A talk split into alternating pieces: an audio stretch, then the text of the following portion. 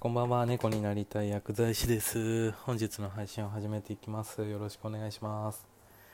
と今日は、えっと、内村航平選手の、えー新型コロナ、えー偽陽性についてお話したいと思います。で以前のニュースで、えー体操の内村航平選手が、まあ、あの新型コロナウイルスの PCR 検査で、まあ、陽性になったっていうような報告があ、まあ、ニュースが出てたと思うんですけどそう今日昨日ぐらいですかね、えーニュースでは、えーこの以前の結果が偽陽性だったのではないかっていうようなことが、まあ、報じられたわけなんですけど、まあ、今回の検査ではあの陰性だったってことですよね。なので前回の検査結果が間違ってたのじゃな、えーではないかっていうような、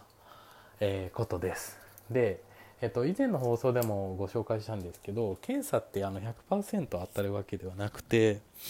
その検査の精度といって、えー当たるか当たらないかの確率みたいのがあるんですよね。でそれによればまああのちょっと幅はあるんですけど、えー、と新型コロナウイルスの PCR 検査っていうのはえー、と高いものではなんか90%を超えるようなものもあるんですけど、えー、と基本的には30%から、えー、だいたい高くても70%ぐらいっていうのが言われています、えつまり何が言いたいかというと 当たるかもしれないし当たらないかもしれないですよね。はい当たり前なんですけど。はい。えーっていうようなこと。で、えーじゃあなんでそんな当たんない当たるかどうか分かんない検査あるの？ってことなんですけど、えっと、いろんな検査と組み合わせた時に本当に感染してるのかなどうかなっていう判断材料になり得るからです、はい、ただ現状の、えー検査制度では、まあ、正直あんまり役に立たないかなってことです。でえっとちょっとおさらいになるんですけど、まあ、偽陽性っていうのは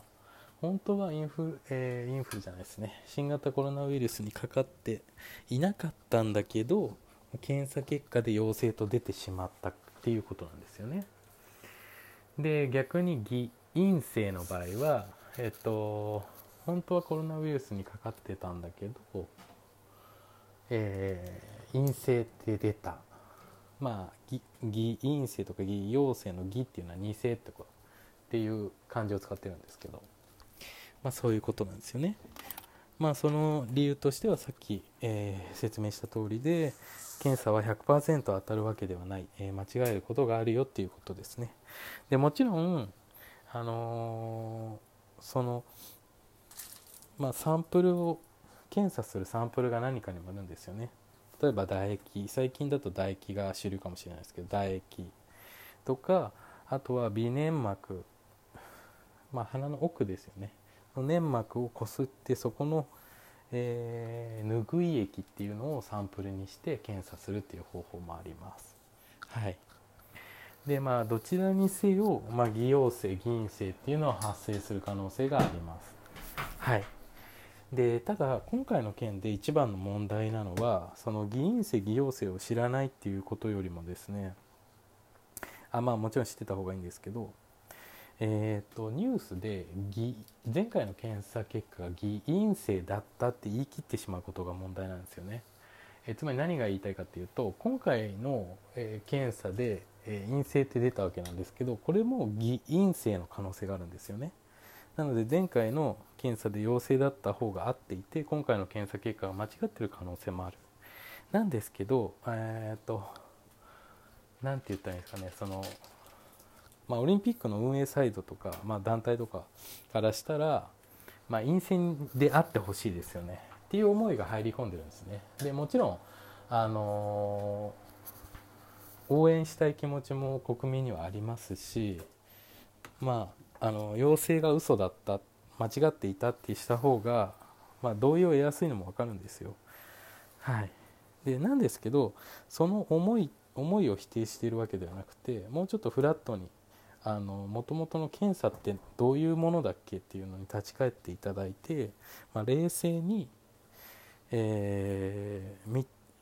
結果を解釈してほしいなと思いまして要は今回陰性だからといって陰性かどうかわからないんですよ結局。今の検査制度だと。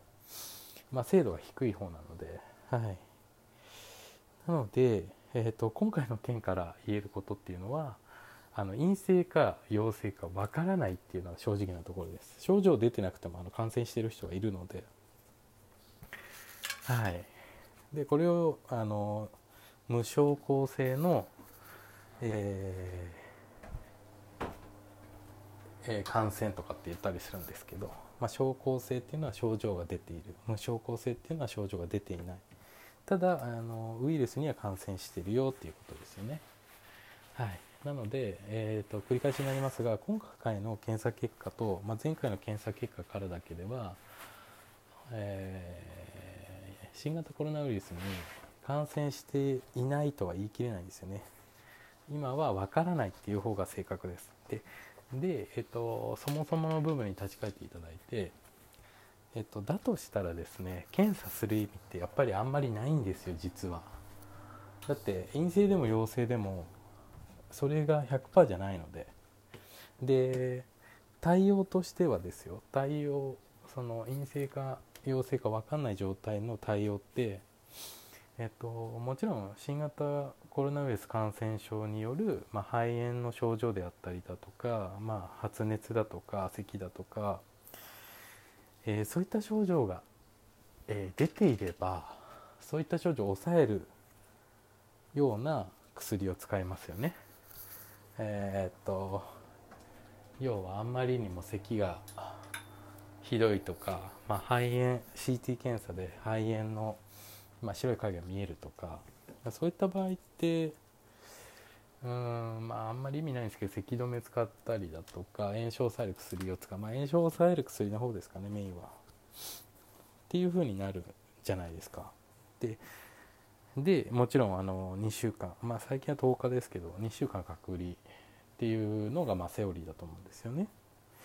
でじゃあ症状が出てないけど陰性かどうかはえー、陽性か分かんないっていう場合ってどうするかって言ったらやっぱり2週間隔離ですよね。でつまり、えっと、やってるやってることっていうか対処方法としては結局2週間の隔離なんですよ。でプラスアルファ症状があるかないかっていうだけなので症状があれば、え、治療するよっていう話だけです。でまあウえウイルスを殺すお薬もあるじゃないかと思われる方もいるんですけど、えーと最近えー、アメリカでも認可された正式に承認された、えー、えっと、レミルデシビルっていうウイルス抗ウイルス薬はですね実は効果があるっていう研究結果と効果がないっていう研究結果が出ていますので、はい、あのこれもあの100%、えー、新型コロナウイルスを、えー、殺せるかどうかっていうのは実は分かってません。はい。まあ、殺すんでしょうけどその程度があの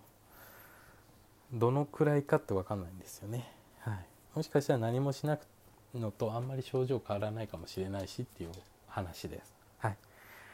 はい、というようなことで、えー、おさらいなんですけどまず検査結果っていうのは100%じゃないですよってことです。で今回のあの、まあ、たまたま内村航平選手だったんですけど、えーこの内村さんの結果によれば、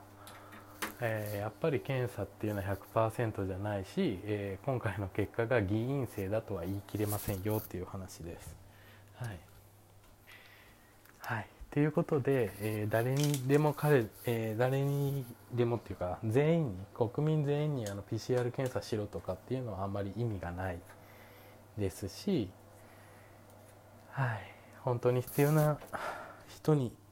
検査した方がいいんじゃないかなと思います。はい、まあその本当に必要な人っていうのはどのぐらいいるかっていうのは正直わからないんですけど、はい、あんまりむやみに検査するのは意味がないなと思ってます。えー、ということで今日は以上です。はい、ぜひあのこれを機にですねあの検査結果を鵜呑みにしないっていうことですよね。その検査ってじゃあ感度得意度どのぐらいなのってことですよね。何パーセントの確率で当たるの？何パーセントの確率で外れるのっていうのを、えー、ぜひ、えー、ご自身でも把握する癖をつけた方がいいと思います。はい。それでは以上です。ありがとうございました。